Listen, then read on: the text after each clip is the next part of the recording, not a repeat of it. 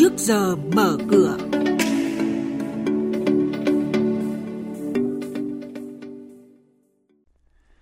Thưa quý vị và các bạn, chuyên mục trước giờ mở cửa sẽ có những thông tin đáng chú ý sau.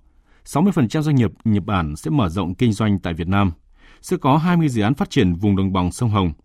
Thị trường chứng khoán phiên chiều qua vẫn điều hưu. Và ngay sau đây, biên tập viên Hà Nho và Thành Trung sẽ thông tin chi tiết. Thưa quý vị và các bạn, Tổ chức xúc tiến thương mại Nhật Bản Jetso tại thành phố Hồ Chí Minh vừa công bố kết quả khảo sát thực trạng doanh nghiệp Nhật Bản đầu tư tại nước ngoài cho biết gần 54% số doanh nghiệp trả lời tin tưởng về triển vọng lợi nhuận kinh doanh năm 2023 tại Việt Nam. Đáng chú ý trong 1-2 năm tới, 60% doanh nghiệp Nhật Bản cho biết sẽ mở rộng hoạt động kinh doanh tại Việt Nam, tăng 4,7 điểm. Phương án thoái vốn của Tổng công ty Hàng hải Việt Nam VIMC chưa được sự đồng thuận cao từ hai cơ quan quản lý, trong khi VIMC đề xuất giảm tỷ lệ từ 99,47% hiện nay xuống 65% vốn điều lệ, thì Bộ Giao thông Vận tải có văn bản khuyến nghị VIMC là doanh nghiệp nhà nước, hiện quản lý trực tiếp và gián tiếp 14 cảng biển có vị trí địa lý quan trọng liên quan đến phát triển kinh tế xã hội và an ninh quốc phòng của đất nước. Việc giảm tỷ lệ cổ phần nhà nước tại doanh nghiệp cảng biển cần phải cân nhắc kỹ sẽ có 20 dự án phát triển vùng đồng bằng sông Hồng với tổng quy mô vốn hơn 2,6 tỷ đô la Mỹ. Các đối tác phát triển của Việt Nam thời gian qua đã ưu tiên hỗ trợ phát triển vùng đồng bằng sông Hồng trong nhiều lĩnh vực, đặc biệt là phát triển cơ sở hạ tầng, giao thông đô thị, năng lượng. Bộ Kế hoạch và Đầu tư cũng vừa công bố các văn kiện gồm chứng nhận đầu tư, biên bản ghi nhớ của các doanh nghiệp với 11 tỉnh trong vùng với số vốn ước tính gần 10 tỷ đô la Mỹ. Về các giải pháp gỡ khó cho thị trường bất động sản, các chuyên gia kinh tế, các nhà quản lý đang đưa ra nhiều giải pháp phù hợp với tình hình hiện nay. Yêu cầu quan trọng nhất là tập trung giải quyết khó khăn cho tín dụng bất động sản, trong đó có chương trình hoãn, giãn nợ.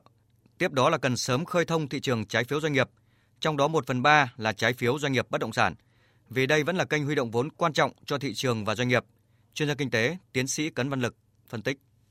Một cái yêu cầu đặt ra cấp thiết hiện nay là chúng ta cần phải sớm ờ, khơi thông cái thị trường trái phiếu doanh nghiệp có hai giải pháp quan trọng một là phải sớm xử lý dứt điểm những vụ việc thời gian vừa qua và có cái thông điệp rất rõ ràng với nhà đầu tư đảm bảo quyền lợi chính đáng của nhà nhà đầu tư và doanh nghiệp.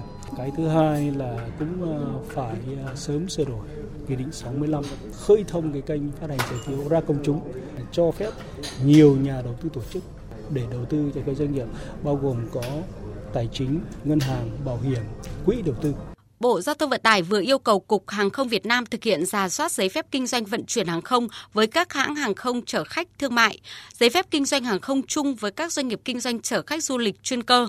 Trường hợp phát hiện doanh nghiệp kinh doanh vận tải hàng không không còn đáp ứng đủ điều kiện theo quy định của pháp luật, Cục Hàng không báo cáo bằng văn bản về Bộ trước ngày 8 tháng 3 năm 2023.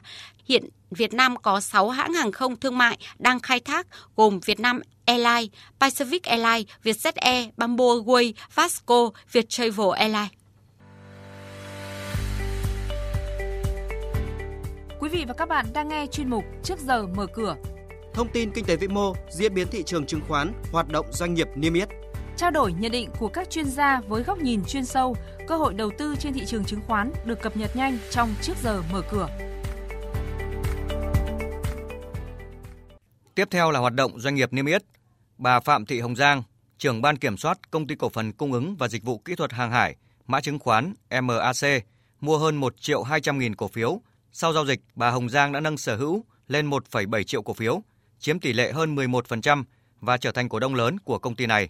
Từ ngày 15 tháng 2 đến ngày 16 tháng 3, hai tổ chức thành viên của nhóm Vina Capital đăng ký mua vào lượng lớn cổ phiếu của Tổng công ty cổ phần Dịch vụ Kỹ thuật Dầu khí Việt Nam, mã là PVS, nhằm phục vụ mục đích cơ cấu danh mục đầu tư.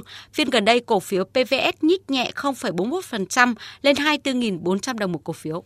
Trên thị trường chứng khoán, phiên chiều qua, tâm lý nhà đầu tư bị ảnh hưởng mạnh và chọn cách đứng ngoài khiến thị trường càng trở nên điều hưu. Sau phiên sáng ảm đạm, giao dịch tiếp tục nhàm chán trong phiên chiều. Nhà đầu tư phần lớn đã đứng ngoài thị trường, đóng cửa phiên giao dịch. VN Index giảm 5,6 điểm, còn 1.038,64 điểm. HNX Index tăng 0,37 điểm, lên 204,86 điểm. Đây cũng là các mức khởi động thị trường phiên giao dịch sáng nay.